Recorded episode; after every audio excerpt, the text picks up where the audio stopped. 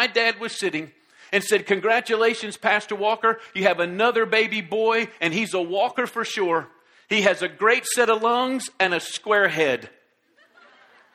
Now, in code, you know what that means? That I'm a blockhead with a big mouth. That was my birth announcement. Ladies and gentlemen, Mark Walker, the blockhead with a big mouth. Let's hear it for him, yeah. You would think I'm going to doubt God. Absolutely. A blockhead with a big mouth. That's why I do what I do. I got to be able to yell whatever I'm doing. But not John the Baptist, not this guy. But here we find him. Not only is he doubting what the Lord's doing, he's doubting if Jesus is even the Lord. Now, I want to tell you something. If John the Baptist is here, that makes me feel a whole lot better about me. That I can come to these kind of places. You see, John the Baptist was like the rest of the Jews. They believed the Messiah was coming and his salvation was going to be to deliver them from the oppression of Rome and to establish God's kingdom there on the earth and establish his throne there in Jerusalem, and the Jews would rule and reign with the Messiah. But he doesn't see Jesus moving towards Rome. He doesn't see him rallying the people. He doesn't see him assembling an army. And John the Baptist is going, Do I need to keep wasting my time with you? I'm in prison because of you. Or is there somebody else? So, what do we do when we're in that place of doubt? What do we do? Well, let's look at verse 2 and 3 again very quickly. Three quick things I would share with you to consider in this place of doubt. When John heard in prison that Christ, what Christ was doing, he sent his disciples to ask him, Are you the one who was to come, or should we expect someone else? If in doubt, the first thing I would say is ask.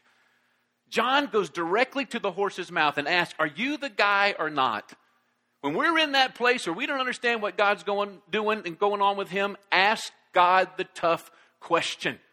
John goes right to him, sends his, his followers to him. I want you to ask him the tough question Do I need to waste my time with you or do I need to move on to somebody else? See, the beautiful thing about God is he lets us ask him the tough question. He wants us to ask him the tough questions. He invites us to pour out our heart, to pour out our soul, to empty our feelings about what we're feeling. When we're angry with him, when we're frustrated with him, when we're disappointed in him, he wants us to bring it to Him. Jesus Christ Himself asked God the tough question when Christ is hanging on the cross. Matthew himself records this in Matthew 27. And all of the sins of the people of the world have been placed on Christ, who's the Savior of the world. God actually turns his back on Jesus. And here's Jesus' response to this in verse 46. He says, About the ninth hour, Matthew writes this the ninth hour would have been about three o'clock in the afternoon. Jesus cried out in a loud voice, Eli, Eli, lama sabachthani, which means, My God, my God, why have you forsaken me? It's a tough question. Going right to him, Where are you? What are you doing? Why have you forgotten me? One of my favorite Psalms is Psalm 42. It's a psalm I go to in my own personal life when I find myself in these places wondering, God, what are you doing? It's one I've often preached from, in fact. And in Psalm 42, the psalmist is struggling. He doesn't know how God is operating, and people are mocking him. People are saying, Hey, where's this God you depended on? Where's this God that you say is great? And listen and look at how the psalmist responds. In verse 3, he simply says, My tears have been my food day and night, while men say to me all day long, Where is your God? And then in verse 9, he simply says, I say to God, my rock, why have you forgotten me? Why must I go about mourning, oppressed by the enemy? Why? Where are you? What are you doing? He wants us to bring that kind of stuff to Him. My grandmother, my grandmother Walker, my dad's mother, she and my grandfather were pioneers of the faith. They started some 60 churches for the Church of God denomination, of which we are a part, up in the north and northeast portions of the United States. They lived in some tough country in, in places like uh, North Dakota, Michigan, some very tough country in that time. Early 1900s, we're talking about. While they were ministering in North Dakota, my grandmother gave birth to twin girls, but it was in the middle of a blizzard. And my grandfather couldn't get her to a doctor because all the roads were snowed out. And her daughters, which would have been my aunts, only lived for a few hours. They even tried to put them in the little uh, potbelly stove oven to, to, to keep them warm. But they died. Seven years later, my father was born. Seven years later, twin boys were born again Dean and Don in Michigan. My grandmother's in the hospital, and the doctor comes to her and says, I don't think Don is going to make it. And this is what my grandmother writes in response to this. These are her very words.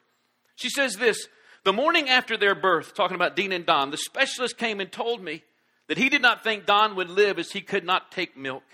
He was subsisting on banana powder but was losing weight. I turned my face to the wall and talked to no one but the Lord. And in my prayers of desperation, I said, Lord, you took the girls and I didn't question you. Now, if you take one of the twins, take both of them. And if you do, I'm not obligated to serve you another day. Whoa. I tell you, if I'd have been standing there and I heard that prayer, I would have moved a far, far, far away, make sure lightning struck her and not me. But then look what happens. She said, The Lord heard my plea of desperation and healed Don. But we left him in the hospital a few days while we took Dean home. Five days later, the doctor called and said, Come and get this baby. He's eating us out of house and home. But did you hear what she said? It was a plea of desperation. See, God knows. In this world in which we live in, where there's so much evil and there's so much turmoil and there's so much stress and pressure, we get in these places of desperation. He knows that about us. And He lets us bring that to Him and pour it out to Him. Why? Why? Because that stuff will eat us up if we don't get it out. The frustration, the anger, the bitterness, the cynicism, the skepticism, the doubt, the hurt, the pain, whatever it is, he wants us to bring it to Him because He's the one that wants to carry that for us, and He's the one that wants to provide us what we need to overcome it. I love what Jesus Christ says, man. He says, Ask, you shall receive, seek, you'll find, knock, the door will be open unto you. He wants us to come. And it's interesting in the Greek, the word ask and seek and knock there, it's not just do it one time. The Greek, it means ongoing. Keep on asking, keep on seeking, keep on knocking. Keep coming to Him and bringing it to Him. We may not get what we want from Him. We may not get what we thought He was going to give us, or He may not do what we expected Him to do, but trust me, whatever He does is going to be the right thing that we need at the right time.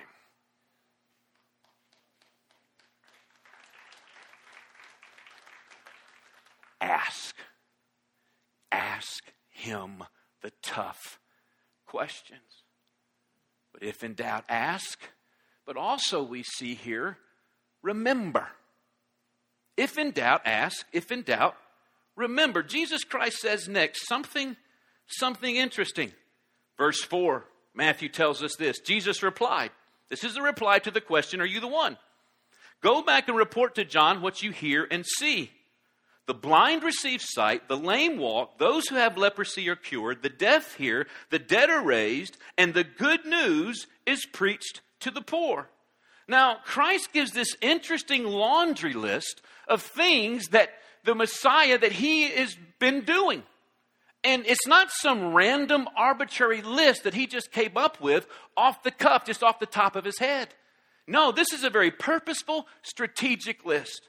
Because what he's listing here, these particular things, this is what the prophets of the Old Testament prophesied specifically that the Messiah would fulfill. The Messiah would do all these things when he came on the scene. That whole list. And remember, John's question is Are you the guy or not? And Jesus is responding by saying, You go tell him to remember what he has seen and what he has heard. These things here. And it's interesting, Isaiah. Isaiah almost lists these very things verbatim that Jesus Christ has given him. In fact, let me just give you the locations of, of, of where Isaiah prophesies about this Messiah doing these things. It's, it's called the Messianic era, these prophecies, that at the time of the Messiah, these things would be happening. And you see up on the screen, Isaiah 29 11, it says that through the Messiah, the blind and deaf would be healed. Isaiah 35 6, the lame would walk. Isaiah 26 19, the dead would be raised. Isaiah 61 1, the good news would be preached. And they're just going to be there. If you want to write those down and go read them later, because what Jesus is doing, he is calling upon John the Baptist to remember what the Word of God said about who the Messiah would be. You see, John the Baptist was a prophet, he was considered one of the last prophets that we had. At that time. He would have known these Old Testament scriptures. He would have known what the prophecy said about the Messiah. And he's trying to call upon John, remember what God has said about the Messiah. See these things. Do not forget. You see, God is a God of remembrance. God will take us back to places in our lives where he was there before us before. You know, in the Old Testament, they used to set up what they would call uh, memorials. And they would, they would set up these memorials at times when God would do specific, significant things in the lives of the people. And these memorials usually were just a stack of rocks. It would be called an altar. Where the people didn't know what God was doing, didn't understand how He was operating, didn't know what was going to happen next, and God would move in a very specific, significant way in their lives, and they would stack these rocks up as a remembrance to say, Remember what God did here, so that later on, in the future, and other times in their existence, when they didn't know what God was doing and they didn't understand how He was operating, He would point them back to those stack of rocks. He would say, You remember back here? You remember this time? You felt the same way, and remember what I did. I'm the same God now that I was then. And when we come to Him, and we begin to pour out our hearts and we begin to say, I don't know what you're doing, and we give him all the frustration many times, he's going to take us to places, take, rem- cause us to remember, take us to places where he worked in our lives at other times. He may say to us, Hey, you remember? You remember when you didn't know what to do? You didn't know what decision to make, and I came with you to discernment and wisdom, and you knew it was me? You remember when you found yourself guilty of sin? You found yourself separated from me and you didn't know what to do. And I came with forgiveness and I came with grace and mercy to make you my child. And you knew that was me. Do you remember when you were all stressed out and under a lot of pressure and I came with a peace to you and you knew it was me? Do you remember when you were hurt and I brought comfort? Do you remember when you were sick and I brought healing? Well, guess what? I'm the same God now that I am and was then. I haven't changed. I may not do the same thing now that I did then, but I will do the right thing. I will create another memorial for you. I got to remember. I want you to think now what is something you know specific, significant that's happened in your life that you know God is the one that showed up and did it. And you may be sitting here and you go, you know what? I I don't have a lot of those memories, or maybe I don't have any of those because I'm really not walking with him. I'm really trying to kind of see where he is. I'm kind of like John the Baptist in that I'm not sure he's the one or not. And I've never had a previous relationship, and, and I'm not sure. Well, can I say to you that maybe today he wants to begin that memorial with you? Maybe today he's trying to say to you, I know you've doubted me, but I'm asking you to trust me. I want to start the memorial for you today. And here's what I discovered in my own life was raised a preacher's kid. I was raised in a church home. I cut my teeth on, on, on church pews. Man, I know all about church. That did not make me a follower of Jesus Christ. I had to choose that. I had to make that decision to follow him. Church obviously led me there, but I had to make that decision. And when I came that to place and I, I realized it wasn't all about church, it was about my relationship with Him, and I made that decision, you know what I discovered? The Lord began to show me places in my life when I wasn't living for Him, but He showed me where He was right there revealing Himself to me, and I didn't even know it. And you may be in here thinking, I don't have any memories, I don't have any memorials. Let me tell you something. When we make the decision to trust Him and follow Him, He's going to show us places we didn't know God was doing something in our lives. Ask, remember, and then trust. Trust. Jesus says something that really, when I really understood what he was saying here, shook me to my foundation. In verse 6, after he's told them, You go back and tell John the Baptist this, he says this to him Blessed is the man who does not fall away on account of me. That word blessed there, it's not the idea of just having good fortune all the time. It doesn't mean just having good things happen, though obviously that's a part of being blessed. This word blessed here means this it means a person is blessed when they have God actively involved in their lives, orchestrating and guiding them according to his divine plan and purpose. That's somebody that's blessed, that has God actively involved, orchestrating and guiding their lives according to his divine plan and purpose. And what Jesus is saying, he's saying, blessed is the person who has me actively involved, orchestrating and guiding their lives, and will trust me even when what I'm doing they don't understand. And may even offend them. Because this phrase, fall away, blessed is the man who does not fall away on account of me. That word fall away literally means to be offend, offended to a place that I move away from somebody. I walk away. And what the Lord is saying, He's saying, John the Baptist, listen, blessed is the person who has me actively involved in their lives allowing me to guide and direct them according to my plan and purpose, and still trusts me even when what I'm doing doesn't make any sense to them and may even offend them and disappoint them because I'm not doing what they want me to do. That they still trust me. Wow. That's tough stuff. Let me just go ahead and let you know we can ask him the tough questions and he wants us to, but be ready. He may give us some tough statements back. You know what he's saying to John? John, I know you're in prison. I know it doesn't make any sense what you see me doing. And I know you may even be offended and disappointed that I'm not moving the direction you thought I would. But here's my question to you, John. Are you still going to trust me? Are you going to get in the wheelbarrow? This is that wheelbarrow moment of trust. And you know, it's the next words that Jesus Christ says that said to me, man, this is one of the great reasons why I can trust him when I find myself in this place. Look what he says next. The messengers of John go back to take him the message. And in verse 11, John, uh, Jesus turns to the people. Look what he says I tell you the truth. Among those born of women, there has not risen anyone greater than John the Baptist. Yet he who is least in the kingdom of heaven is greater than he. Do you, do you hear that? John the Baptist has doubted him. John the Baptist has sent this entourage to ask him the tough question, and Jesus doesn't throw him under the bus. Jesus doesn't turn to the people and say, Can you believe he would question me? Can you believe that loser over there would have the audacity to question me and call me into account? I won't have nothing to do with him. He is dead to me. That is not what he did at all. He turned to those folks and the person doubting him, he praises him to the people. He holds him up in acclaim and says, This is a guy you want to model after. This is somebody you want to follow. Can I say to you, no matter how tough we get with God, He will not kick us aside. He will not turn us away. He'll not throw us under the bus, but He will receive us unto Himself.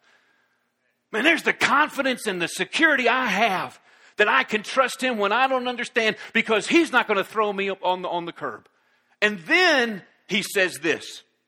Jesus closes it out by saying, From the days of John the Baptist until now, the kingdom of heaven has been forcefully advancing, and forceful men lay hold of it.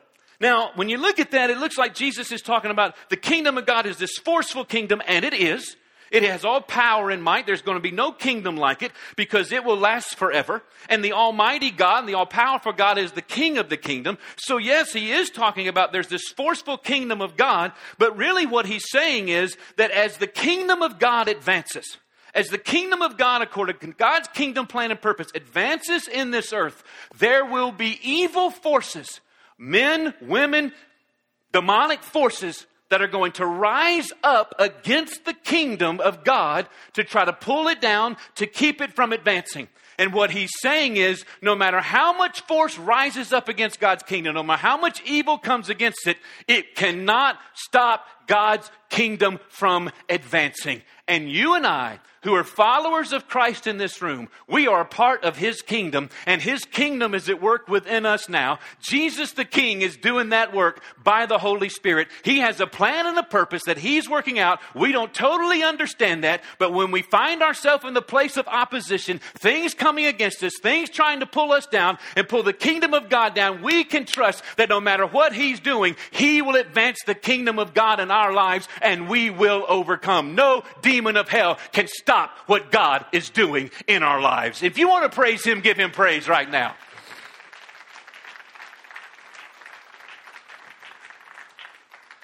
Forgive me, I like to preach. If I'd have been at the Merida campus, I'd have been all over this stage right now. Why I can trust him when I don't understand what he's doing? Because, man, I know He's not going to throw me by the wayside even when I am doubting Him. And that His kingdom will come as He's designed it. No matter how much opposition rises against me. Man, that's why I can get in the wheelbarrow. Woman Day magazine tells a or had published an article several years ago of a woman by the name of Karen who had a three year old little boy named Michael. And she became pregnant with a little girl. And for those of you that have more than one child, you know when that second child is starting to come along, you got to somehow prepare that first child because his or her territory is about to be invaded. Anybody know what I'm talking about?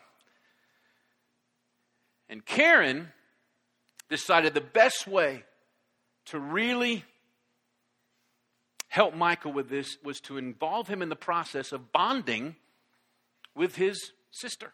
So the way she did this was had Michael sing to his sister while she was in her belly. And just many, many times throughout the pregnancy, Michael would sing to his baby sister through his mother's stomach. And he would sing, You Are My Sunshine. Well, came time for birth. A lot of complications set in. The little girl ended up in the neonatal ICU unit. It did not look like she was going to live. And the pediatrician told the parents to begin to prepare for a funeral. And this is how the story goes in the article. Karen and her husband contacted a local cemetery about a burial plot. They had fixed up a special room in their house for their new baby, but now they found themselves having to plan for a funeral. Michael, however, kept begging his parents to let him see his sister. I want to sing to her, he kept saying. Week two in intensive care looked as if the funeral would come before the week was over. Michael kept nagging about singing to his sister. But kids are never allowed in intensive care. Karen made up her mind, though, she would take Michael whether it was allowed or not. If he didn't see his sister right then, he may never see her alive. She dressed him in an oversized scrub suit and marched him into the ICU. He looked like a walking laundry basket. But the head nurse recognized him as a child and yelled out, Get that kid out of here! No children allowed. The mother rose up strong in Karen. Have you ever seen the mother rise up within a mother? It's an ugly sight. The mother rose up strong in Karen, and the usually mild mannered lady glared steel eyed right into the head nurse's face, her lips a firm line. He's not leaving until he sings to his sister. Karen towed Michael to his sister's bedside. He gazed at the tiny infant losing the battle to live. After a moment, he began to sing. And in that pure hearted voice of a three year old, he sang, You are my sunshine, my only sunshine. You make me happy when skies are gray. Instantly, the baby girl seemed to respond. The pulse rate began to calm down and become steady. Keep on singing, Michael encouraged Karen with tears in her eyes. You never know, dear, how much I love you. Please don't take my sunshine away. As Michael sang to his sister, the baby's ragged, strained breathing began, became as smooth as a kitten's pure. Keep on singing, sweetheart. The other night, dear, as I lay sleeping, I dreamed I held you in my arms. Michael's little sister began to relax in a very healing rest. Keep on singing, Michael. This time it was the bossy head nurse who was crying. Karen glowed. You are my sunshine, my only sunshine. Please don't take my sunshine away. The next day, the little girl was well enough to go home. Women's Day magazine called it the miracle of a brother's song. The medical staff just called it a miracle. God, Karen called it a miracle of God. Ever since time began, even after we messed up everything in God's creation, God has been singing to us. He's been telling us over and over and over again how much He loves us, that He has a plan for us. He has been singing and telling us over and over again this is a very difficult world. This fallen world has a lot of opposition and evil, but He's been singing over and over and over again Trust me. I know what's best for you. I got you in my hands. All we need to do is respond and don't give up ask, remember, trust, because God is still singing for us. I wish I could tell you that I understand everything about what God does. I don't. Tomorrow at 1 o'clock in the afternoon, we're having a funeral for my uncle. He's in his mid to late 80s for the past 10 plus years. He's literally been almost catatonic with Alzheimer's.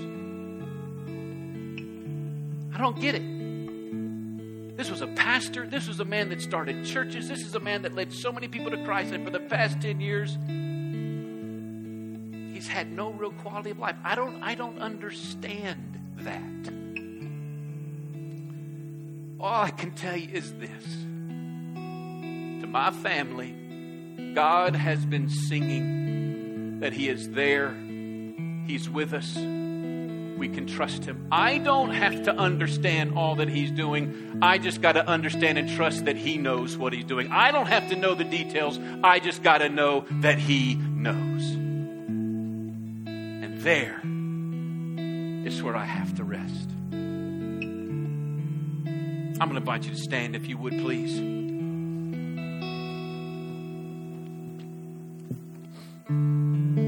I know that through the course of our time here, we have already prayed for needs, but you know,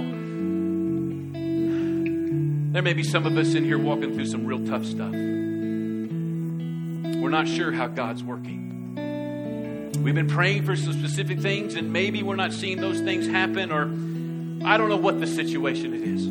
But I want to give you an opportunity to have somebody pray with you specifically about what that need might be. Very quickly, if the prayer team would just come and find your place here, elders and, and altar workers, if you just come and find your place very quickly. You know, Pastor Jeremy mentioned a moment ago that we're a community. The community mourns with those that mourn and rejoices with those that rejoice. Also, as a part of the community, the, the Bible talks to us about praying for one another. And specific things like this, it says when, when, when people are in trouble, Call for certain leaders within the church and anoint them with oil, it says, and pray and believe for them. So we want to exercise that. Maybe you're, you're believing for a healing. Maybe you're believing for something financially or something within a relationship. Maybe, maybe you're finding yourself in that place of, God, I just don't get where you're operating. I want you to come in just a moment worship team and Sean starts to sing. And I just want you to find one of these wonderful people. Let them pray with you. Some of them may anoint you with oil. Don't worry about that. That's just a, that's just a sign that, that, that God is the healer and that God is the one that's here. But you're in need of prayer. You, you want God to do something very specific, I'm going to invite you now to just step out from where you are, come down to one of these, and just let them pray and believe for you right now. Wherever you are, it's nothing to be ashamed of, nothing to be embarrassed about. You just step out and you come right now. Let them pray with you, let them believe for you. Let God do what He needs to do. Go ahead, Sean. Give me faith to trust what you say. Father, let that be an everlasting anthem within us. Something that roots deep. That no matter where we find ourselves in the sudden hurts and heartaches of life, that you've not abandoned us, you've not forsaken or forgotten. But you're there. There's a plan and purpose being worked out that we can trust you with. And we know that you care about our hurt and you care about our pain. And you know we get desperate. And when we're kicking and when we're screaming and when we're yelling at you and man, all you do is hold us. Just bring us tight. You let us unburden ourselves to you. Then you provide us all the strength, all the peace, and the hope that we need. God, I thank you for those that came forward, for those that have been prayed for. I pray that they have heard you today, that they have believed you, that they have felt you, that you have given them something today that says you're there. They need not worry anymore.